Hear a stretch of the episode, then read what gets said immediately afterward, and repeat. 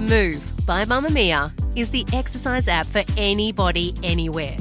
And in case you missed it, we dropped a brand new stretching collection that can be used to improve mobility and bookend your favourite sweat sessions. Mamamia subscribers get unlimited access to Move, and we drop new workouts every single week. If you're on the hunt for movement that makes you feel good, head to move.mamamia.com.au and use the code MOVE10 to get $10 off a yearly subscription. You're listening to and such a short amount of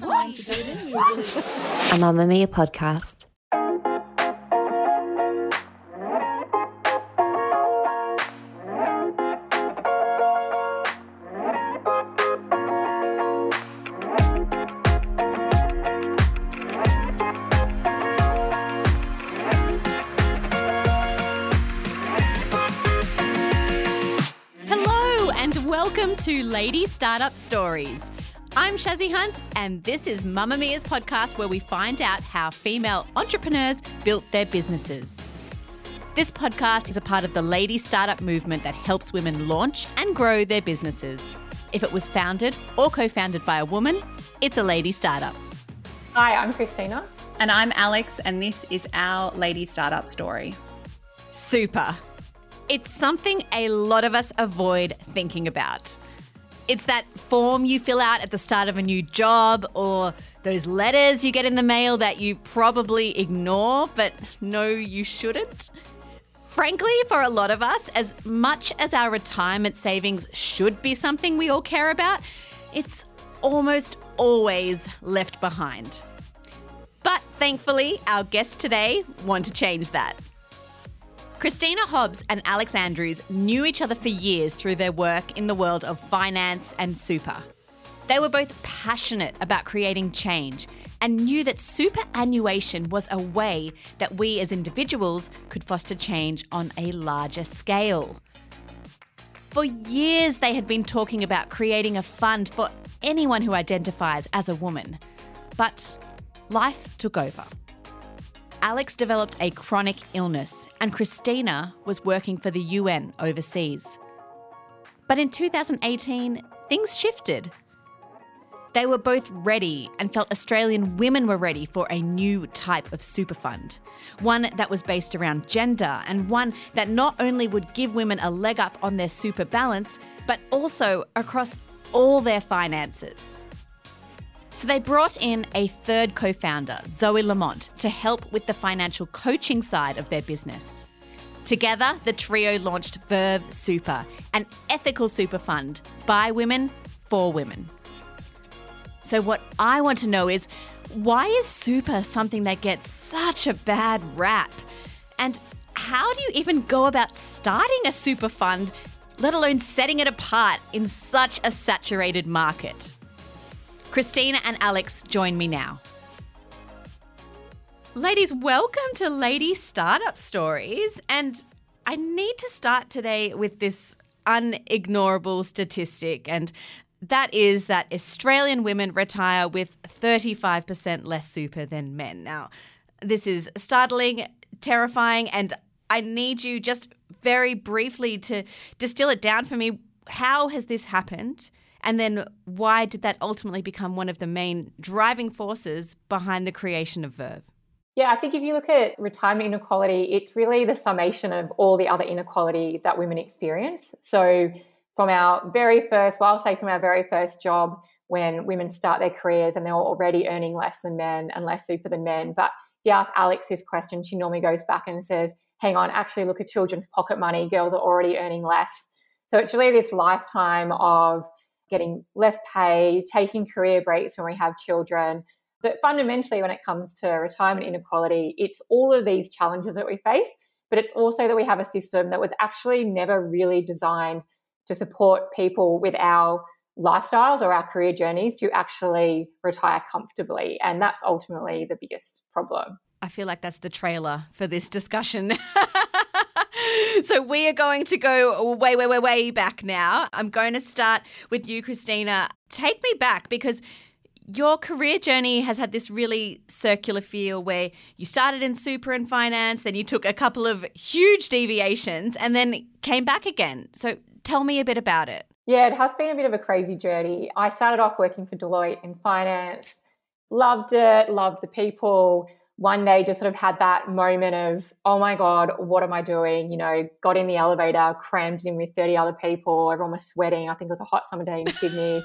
Went up to the 10th floor, walked out. You know, it was just one of those sort of moments of, what am I doing with my life?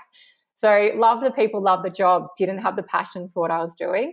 Ended up joining the UN, going to Nepal for what I thought was going to be one year, and one year felt like a really long time. But that ended up being 15 years, ended up working in all sorts of crazy places, spent the last sort of six years in Syria, the Middle East, Iraq.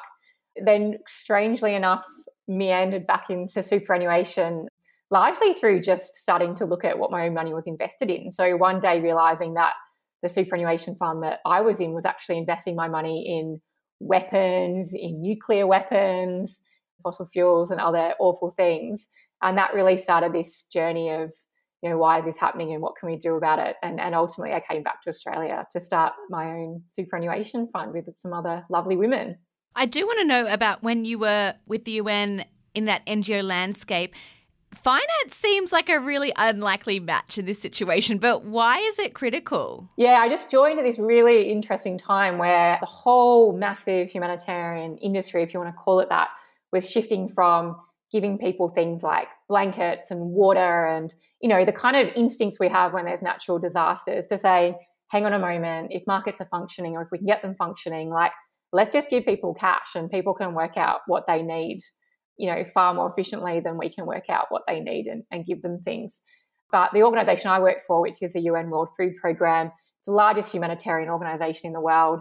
At the time, it was a large male workforce, all logisticians. So it was men that were incredibly good at getting trucks through six conflict lines or, you know, building emergency bridges after floods. But they weren't the kind of guys to sit down and be like, well, how do we set up a cash transfer system to asylum seekers that don't have any ID and have never used cash cards before? How do we support them to get cash and to access markets? So, although I also had no experience in that field, they sort of said, hey, you know finance, so why don't you try to work this out? When you did come back, you had another deviation into running for Senate with this kind of ethical, you know, business focus and environmental focus as your platforms. Again, how did that turn build into what ultimately became Verve's ethos and reason for being? Yeah, so when I came back, I was really like focused on this big issue of climate change. And that was from having worked in food insecurity and realizing, hang on, you can spend your whole career supporting people to access food in emergencies, but then we've got this whole issue of climate change, it's making everything worse.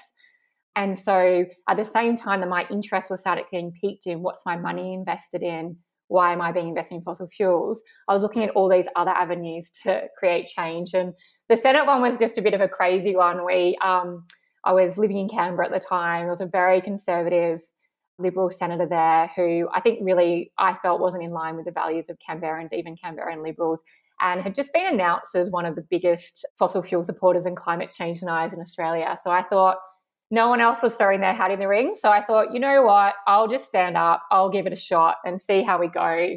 You know, it didn't work out and it was a lot of hard work, but it was also an incredible journey about learning how to build a community of people who wanted to help me, you know, learning how to engage supporters.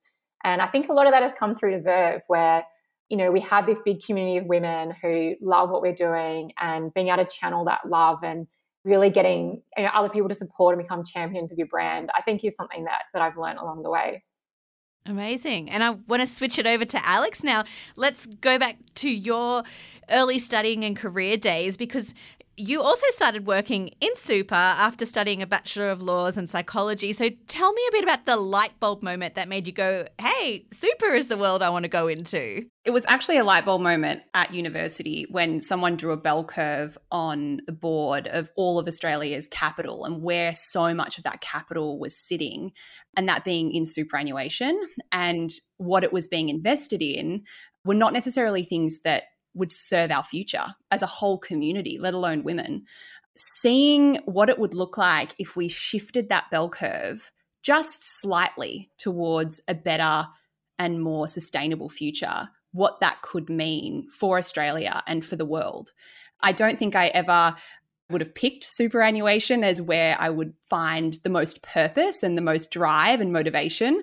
But I think when you understand the impact that you can have when you shift dollars towards what you believe in and purpose that you think will serve our whole community, that is incredibly motivating. So it really actually did start in a university classroom. And I think I saw the power and the impact, and it was like tunnel vision. I just knew that I wanted to be a part of something that was helping to move dollars towards a better future. It actually really was like one of those moments where everything else just went quiet and it was like, okay, that's what I'm going to do. So, how did you then get into it? I started working for an ethical super fund and I started to kind of learn about superannuation. And then it was really interesting because my role really was around, it was really customer focused. And so I was speaking to customers every day. I was engaging with, and I think when you're passionate about something, you know, when you just start talking to everyone, like you're like, only thing that matters is where your superannuation is. And mm. so I maybe never spoken to people in my life about their money or their super before. And all of a sudden I'm like on the phone to my aunties and my uncles and I'm, I'm like, so where's your super and, and what's your retirement plan look like it became kind of everything that i thought about and through so many of those conversations that was when i started to see hold on a minute there seems to be just on its face, just from my very anecdotal experiences, this difference in both attitude and financial outcomes between mm. men and women. Mm. There's more than just one issue here. There's more than just an issue of where is the money going, it's how is the money being distributed and who to and why is there that differentiation that's gender based that was a, a very natural development of being in superannuation something you can't avoid going back to what we spoke about at the start about how women end up with less super on average than men have you in your personal life come across anyone who has experienced that have you had a first hand brush with that my mum i think she had six or eight superannuation funds. She was a single mum, very, very smart, switched on. She was a director of technology companies, managing teams of, you know, 50, 100 people, very capable person, yet had eight different superannuation funds and hadn't really engaged with superannuation. She really started work when superannuation came in in Australia and when it became compulsory. It's still for somebody in her position so fortunate and so you know what i would consider like a total like a boss mom she just hadn't really paid much attention to it and didn't even know. Mm. I mean, I remember doing the ATO search for her. I'm like, oh, did you know you had this super fund and this super fund? To her credit, she was like, oh, amazing. Like, what can I do about this? Like, how can I swap things over?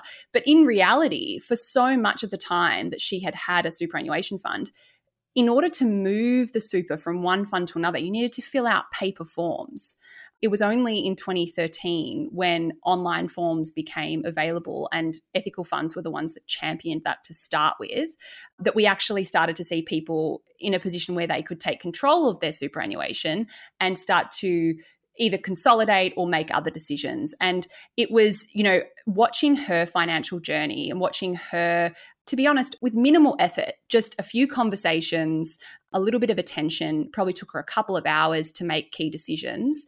And since then, what has happened to her superannuation, you know, in the last like five to 10 years has been a massive shift. And I think that seeing that and having that be so close to home and seeing the real outcomes that that will have for her retirement is incredibly motivating. I personally don't want to be in the same position that she was at that point in in her life. I want to be on the front foot of my superannuation of my finances and I want that for every other Australian woman. And then in terms of your career, you were killing it in ethical super and loving the realm you're in, educating everyone around you obviously. So what happened in terms of you leaving? I had chronic illness. So it was not a decision that I really wanted to make. It was one that I physically had to make. When I talk about that period of time, actually, Christina was somebody that I spoke to as a kind of a, mentor in that who you know had had her own health journey and her own experiences working in really challenging jobs and it just became something that I needed to take the time out to work on my own health and well-being I kind of went away and I spent about 18 months in recovery. And in that time, kind of really delve further into what I was really passionate about, which was women's issues and women's rights. And I started a, a charity to end violence against women. And I kind of then re engaged when I was ready. And did it shape how you approached, you know, this next stage of your life in your career? Oh, absolutely. I think when you have gone through something that's physically very challenging and you've experienced a health crisis, you can't help but look at things through a completely different lens. But it also gave me just this absolute lease on life. And I don't plan on wasting one ounce of energy that I have. So I'm going to direct it towards things and people and missions that are fulfilling and impactful and have purpose. Let's talk about bringing the trio together and forming Verve. Which one was it first? Did you, the three of you, know each other, or did the idea come first and then you found each other? So Alex and me, we sort of because we've known each other for many years through these ethical super states, and I think every time we caught up, we were sort of like, blah blah blah blah, women's superannuation fund, blah blah blah blah, superannuation fund. for like many years, it was sort of like the thing that we kept kind of popping around but you know, I think you know, based on where we were in our own lives, and I think even where Australia was at, you know, I think six, seven years earlier, I'm not sure if a women's superannuation fund would have worked as well as it has now. And then I think suddenly it was sort of like all the cards kind of came together at the same time. For me, I was back in Australia ready to do this. Alex was, you know, really enthusiastic about doing this. And we just felt like, you know, the Banking Royal Commission hadn't yet started. We were like super frustrated about you know, this really poor ethics and lack of accountability in the market and just super frustrated that nothing was being done about it. And so it just really felt for us like, you know what, like, let's just go and do it. And then how we got Zoe on board was quite funny. We really knew from day one that we wanted to not just sort of support our members to invest ethically, but we really wanted to support them and coach them and be there for them throughout their lives and their wealth building journey. And so we started looking at you know, who's out there, who's a woman who's a financial coach, who can we bring on board to really lead this? And then we found Zoe, and Zoe had started a not for profit organization called 10,000 Girls. Over a decade, she'd coached 10,000 women in rural parts of Australia and in capital cities. Super empowering. I think we listened to a couple of things, podcasts or videos that she was in. She was just full of enthusiasm and passion. And we were like, we need her on board. And it was actually really funny because her website had been hacked a few months before.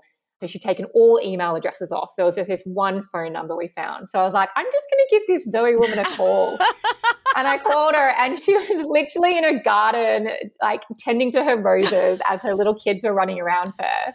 And she picked up the phone, and I was like, Hi, I'm Christina. I'm, this is going to sound weird, but I'm wanting to start a superannuation fund for women.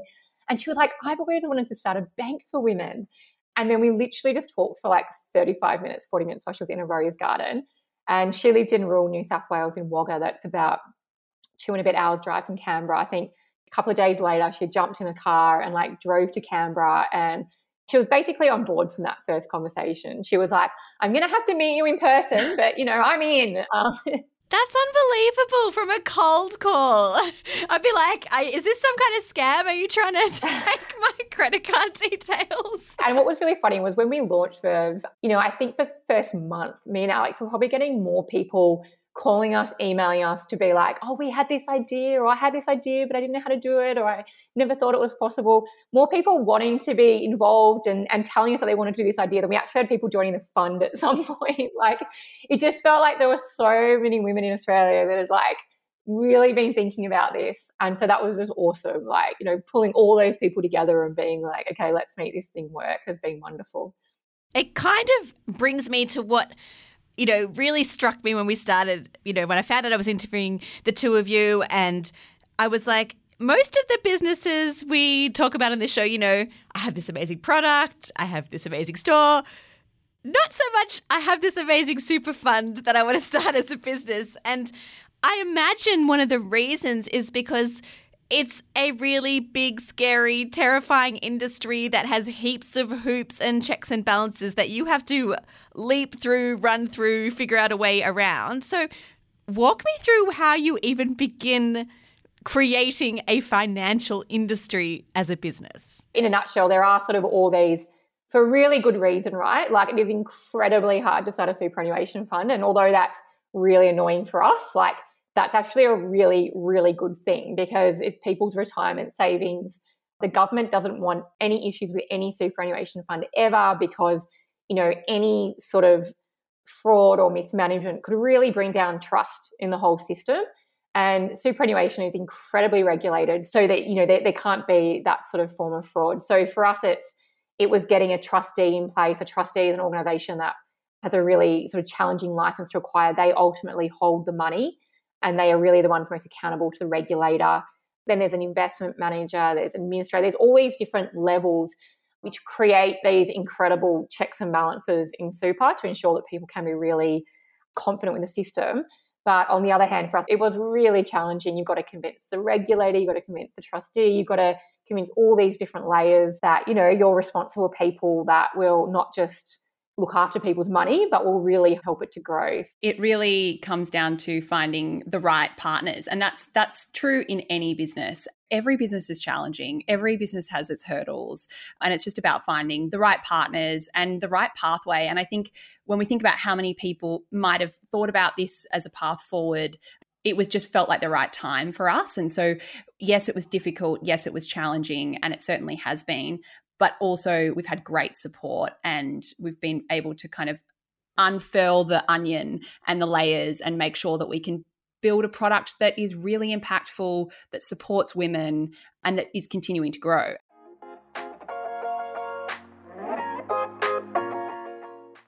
Talk to me about the financial costs involved with setting up a financial institution and how you went about backing that. Oh, God. Yeah. I mean, I think in the early stages, that was the most stressful. And I think, you know, in honesty, the reason why we got the ground, probably like anyone listening to your podcast in a way, is the naivety of it. If you really knew what was ahead of you, you might just never get started. But, you know, there are huge costs. And I think something that's really unique to superannuation, but maybe also some of the other listeners can identify with it as well, is that it's something where your costs are really upfront because you've got to get all this legal framework in place. You've got to get your technology in place so people can join you you've got the marketing costs of trying to get people to join a super fund. But in the case of superannuation, you really make your cost back over the lifetime of a member. So if somebody stays with you for 20, 30 years, that's when you sort of start to get value from that person. So it is a very capital intensive. It's it's not like we're spending $20 manufacturing something and selling it for $30 and can gradually build up. You have this huge outlay at the beginning. So we initially got on actually through the process of bringing in these other service providers and as alex said sort of trying to unfurl the onion and, and put it together we actually one of those service providers said hey we love your idea we love what you're doing. Could we invest in your business and be part of it in that way? That really helped us along. In the early stages we also as founders put in some capital which was you know stressful. And i think in retrospect if we'd if we'd known more about, about capital raising probably would have just gone out and found some more rich people to help us at that point. But but we didn't. And I remember just this really frustrating time of that meeting when we realized that we needed the funds. And I remember, you know, some of my mentors or, or people that I was sort of starting to make connections with were like, you know, just go out and do a family, what they call like a family and friend round. Like just go and do a family and friend round and, and raise a million off your friends and family. And I'm like, what friends and family do you have? like, Can I join your family? Like, we don't have those friends and family. And like, you know, I think to the extent that we had maybe had some friends or some family that could have done that, you know, the stress of taking on people's money and being responsible for that. And, you know, maybe that's a bit of a difference between, you know, the way we look at the business versus a lot of sort of like the tech bros kind of look at it of like really feeling that weight and anxiety around taking that money on. So, but, you know, little by little, we learned how to capital raise. So, we did some different what are called incubators or, or startup programs we started making different connections through some of the mentors that we did have. They gave us advice. We started to slowly build our confidence.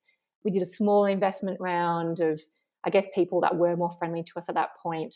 It was only last year that we finally closed our first big round. So that was a $2 million plus round. And prior to that, we'd really been existing on, you know, really watching every single dollar. Like I remember Alex used to call me and be like, now this subscription is $200 or we can do it monthly for 20 now what do you think we should do? You know and it was just the kind of decisions that other superannuation funds aren't making right? But i think on the other hand now that we're growing i love that we sort of still have some of that mentality because it means that we really try to funnel every excess that we have towards actually providing outcomes. So it's like, let's, you know, hire a coach to support our members with this, or let's spend the money doing this course rather than kind of blowing money on big overhead. So yeah, it was really challenging. It was really stressful in those early days, but I don't regret how we started. I'd love to hear a bit more about the kinds of people you were able to get investing, and particularly if you went you know, kind of for non traditional people that would invest in this space? Verve is by women for women. It's women owned and it's for women. And that's really important for us. So when we went out there to start trying to raise capital, there's a bit of a challenge because the majority of investors are men. There are the individual male investors, or they work for venture capital firms, and the majority of them are men. And so we sort of had this dual problem of one, some of those initial conversations we were having with those traditional investors, they just couldn't understand our business and why we existed and why there was a need for it. And I think both Alex and I were just a bit over it when we went into investor meetings and having to like not just kind of convince some of the fundamentals of our business, but actually having to be like, no, trust me, women aren't being served in this market. Mm. You know, it was just a really boring level of conversation that we just didn't want to be having with, you know, people are going to be in a relationship with us for the rest of our business lives. And so at the same time, we started nurturing women investors. So that started with going out to, okay, who are some of the women investors who typically invest? Can we get them on board? Yes, we can. But then how do we actually build up this community of women investors? And something that I'm really proud of was that we didn't go to one VC and get the money. We actually ended up getting our raise from over 20 investors. The vast majority of them were women or they were impact investors. And there was a lot of women who this is the first startup they've ever invested in. And for us, that wasn't just about going in and doing sort of a really compelling, charismatic pitch and being like, can you give us your money? it was saying to that person, like, hey, why haven't you invested in startups before? Where's your knowledge at? Hey, can we link you with someone that we know who does this kind of impact investment? You know, like, let us not be the ones just pitching at you. Like, can I link you with this other investor that's been doing a lot of impact investing? They can talk you through how to make a good decision and then you can evaluate us. So we actually did a lot of that kind of level of support, which is a lot more than you'd normally see in a capital raise, but hey, it paid off. And the part that I think me and Alex are just like absolutely excited about now is that the fund's at the position now where we're actually looking at making our first investment into female founders. So oh. we're ah. looking at investing now in a fund that will invest in other female founders. So this is the circle we imagined of women, women's capital and how it should be working, right? So yeah, it's really exciting for us as well to be part of that journey for other women now. I do want to know, you mentioned it before, obviously there's so much set up when you make this kind of business before you've even got a single member on board. So tell me about once everything was in place, all the I's have been dotted, T's have been crossed, you're up and running with your site. How did you get those first members? And was it a slow uptake or did it happen really quickly? So, while there's a lot that needs to be put in place before you can actually start inviting people in to start investing through a superannuation product, we had Zoe's fantastic community of 10,000 women. And we started surveying people because we wanted to build this with actual women in mind. So we obviously we knew what we thought was missing and, and through our own experience and through Zoe's coaching, but really it was like okay let's just interrogate that and and how do we make sure that we're building this with our community not just in mind but at the forefront and so, you know, in terms of those early days, it really did come from that community that had already been built and already been nurtured. So, you know, listening to lots of your other lady startups, like starting to build that community before you even go live is so important. And I think something which we really benefited from. I think the other thing around trying to convince people to join a super fund goes back to a really fundamental problem with it is that super for a lot of people and especially young people is just something they spend very little time on, maybe don't even care that much about. So, how did you and your founders go about constructing a message that, hey, not only should you care about your super, but you should come to our super fund? I think there's a couple of things. So I think that what we learned early on is exactly what you've said is that you talk about super and people kind of put the blinkers the glaze on. yeah. yeah it's like even now i'm at a party and people are like so what do you do and i'm like i own a super fund and they're like i can see them kind of like looking around like where do i want to go now so we just in our business what I do at a cocktail party, which is like, but hang on, like we're ethical, we're for women. No, but I think it's really about a couple of things. So I think the ethics is one that's really important. So the moment you tell someone, hey, do you know your money could be invested in, you know, like weapon companies, in fossil fuel companies, like, you know, you could be actually funding that latest coal mine. People are really shocked. And often it's something that they haven't heard of. And so having those conversations with people can be really powerful. And I think just as we see people using keep cups, being really conscientious about, you know, using reusable bags at the supermarket, there's a large majority of people that are now just seeing like ethical super as one of those ticks. Like, yeah, I want to be invested ethically. Then you start talking to women about like, hang on, actually, we can strive for strong returns while also trying to invest your money in female founders and women's micro enterprise businesses in the Asia Pacific. We can engage people in this way. And so I think that's been really important and been really inspiring for people. And, you know, often there's people that want to give more. They would love to be donating more to charity, but they don't have that money or that freedom to do it. They'd love to be donating more of their time, but they don't have the time to do it. And so knowing that your super is being used for those things is incredibly satisfying for a lot of people. So it's those kind of messages that I think have really inspired people. And then on the wealth side of things, I think it's really been supporting people in a positive way to just pull their heads out of the sand because I know that through the conversations I've had, there's a lot of women that it's a little bit more than I want to talk about super. It's actually like I do not want to talk about super. It's like I know I'm not on track. I have this fear. I have a bit of anxiety. I don't know how to do this. And so often what we're doing is actually helping people to release all of that.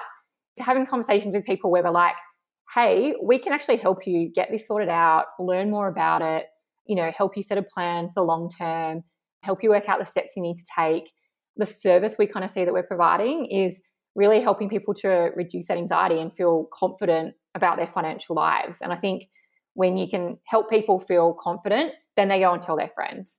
So, so many of our friends, it's like, so many of our members, sorry, it's, you know, they've had a free conversation with our career coach, or they've had a free conversation with our divorce and separation coach. They've received some nuggets of knowledge that have really, really helped them, and they'll go and tell 10, 15 of their friends. And that's how our marketing works essentially.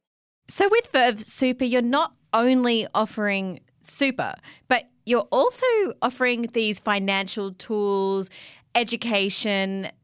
Why is that important when your goal is to be a super company? you know, whatever the nugget is for you to personally engage with your finances, it might be superannuation. It might be taking the five minutes it takes to join Verve, and then all of a sudden you're like, oh, yeah, I want to come to that event. Or, oh, that's an interesting online course about insurance. I don't know what insurance I have or need, or what's good value, or whatever the nugget is. Or if you've read one of our like our guides, like if you're having a baby and you're like, oh, I don't know how to financially plan for that, and you jump online and have a look and, and a read of the baby guide. Like if that's your way in, oh, it's awesome. I think what we're really passionate about at Verve, our job is to lay down all of the different little keys.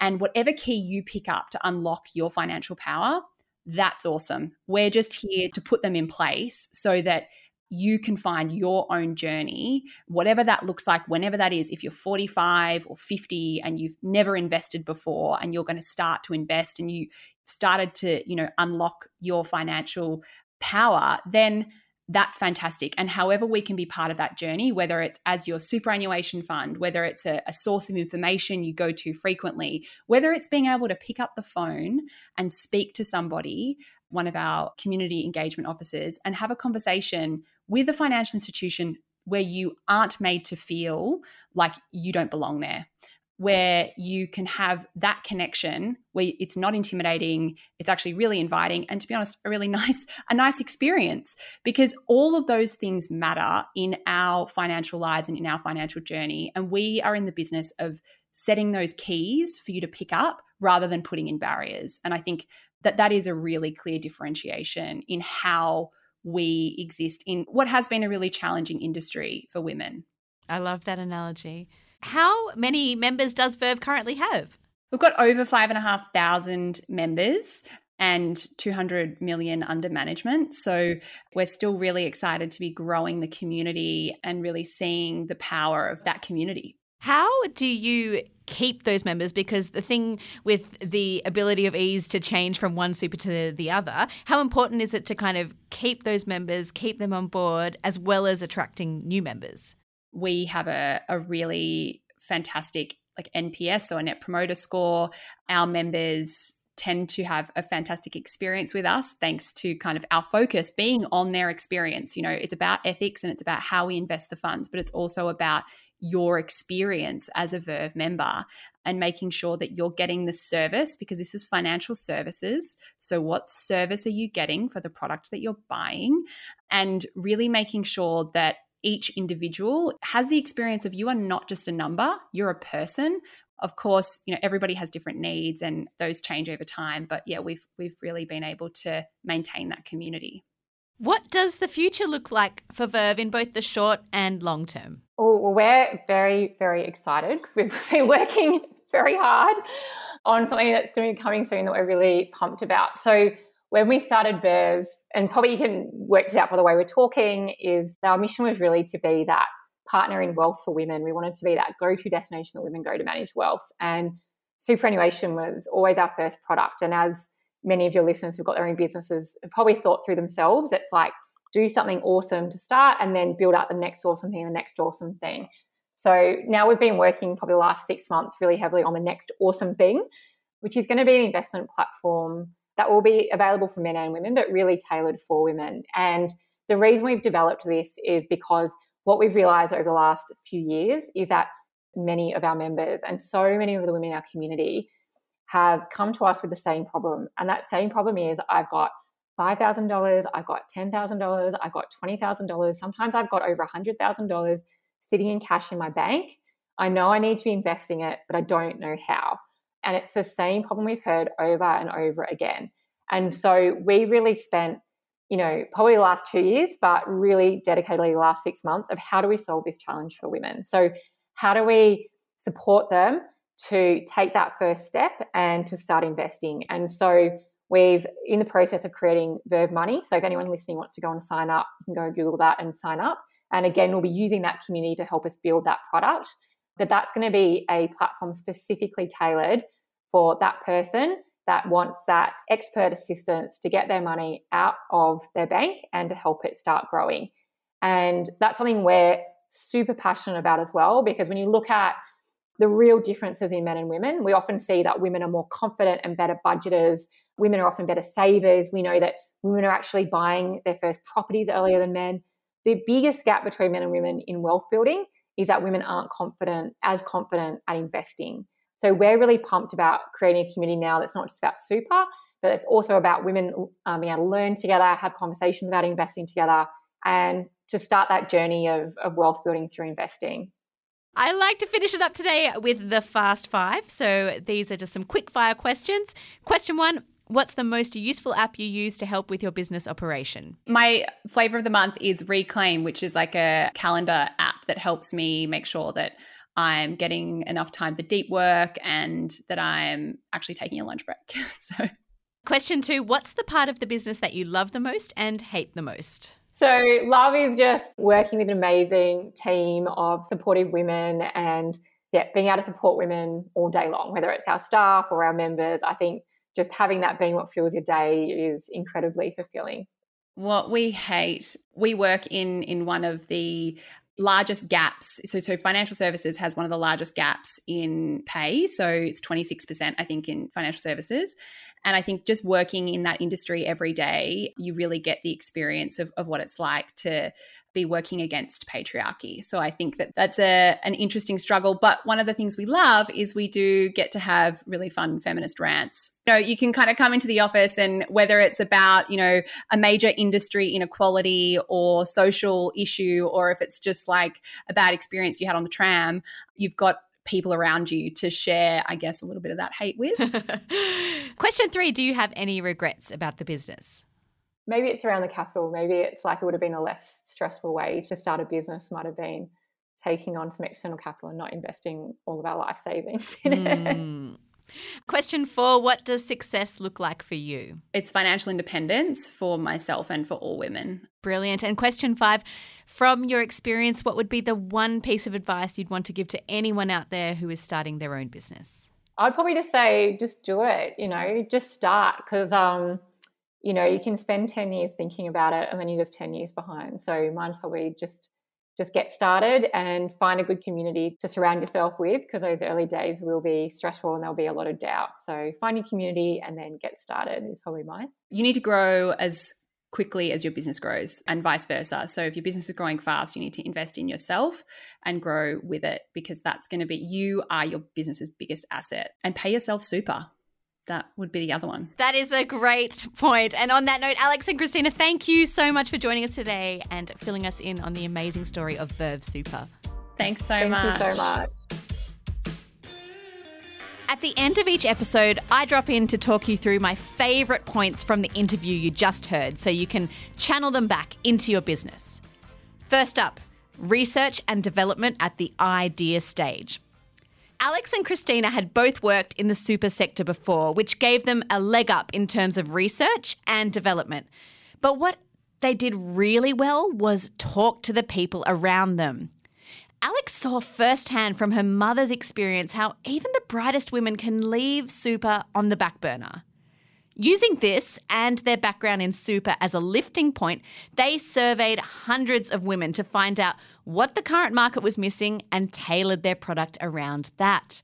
Obviously, getting your hands on all that data can be really tricky. So, if you need help to get started with customer research to validate your business idea or just to lift your research game, the Lady Startup Academy will actually be running a free online tutorial on Monday, 21st of Feb, covering just that. Our founder and serial entrepreneur, Mia Freedman, will be sharing her top tips for DIY research. Head to the Lady Startup Instagram page to sign up, and we'll pop the link to register in the show notes. Or if you can't watch it then, you can watch the replay. On to the second takeaway product differentiation. Now, when it comes to the customers of super funds, they have a lot of choices. But what the team at Verve Super did is go to great lengths to set themselves apart.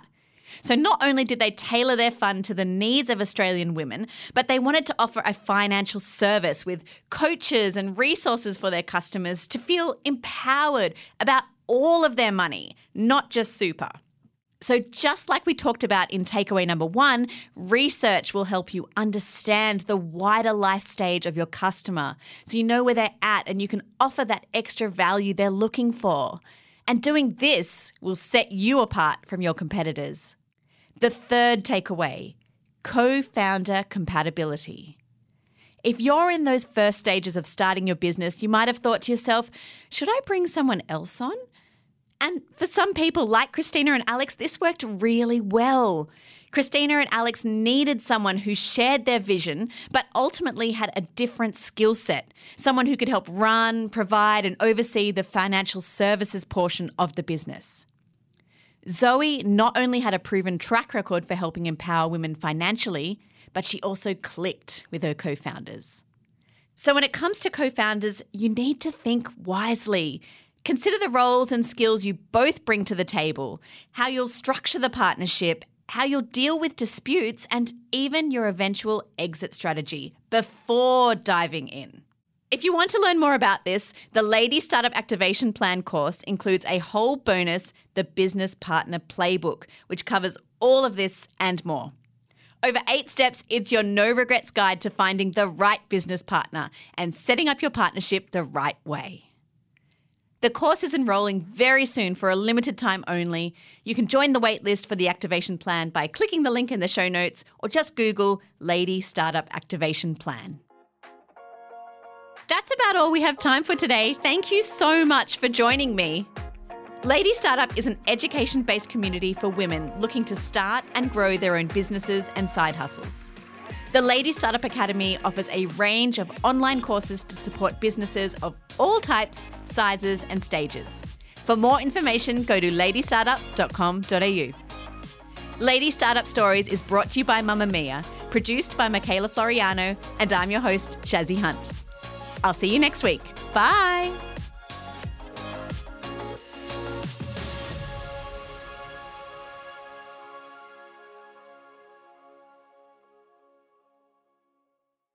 Mamamia acknowledges the traditional owners of the land we have recorded this podcast on, the Gadigal people of the Eora Nation.